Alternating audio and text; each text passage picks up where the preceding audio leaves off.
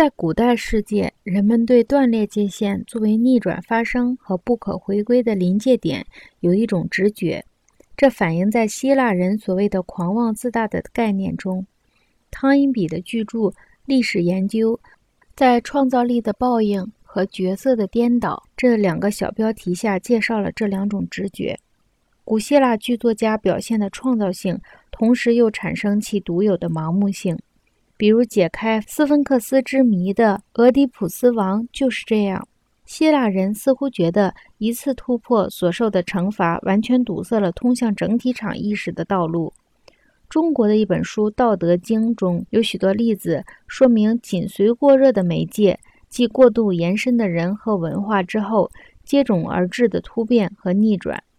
起者不立，跨者不行，自见者不明，自是者不彰。任何系统所发生的突变，最常见的原因之一就是与另一个系统的一体受精。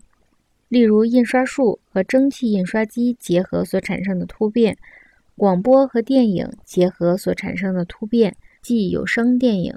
今天，由于出现了微缩胶卷和微缩卡，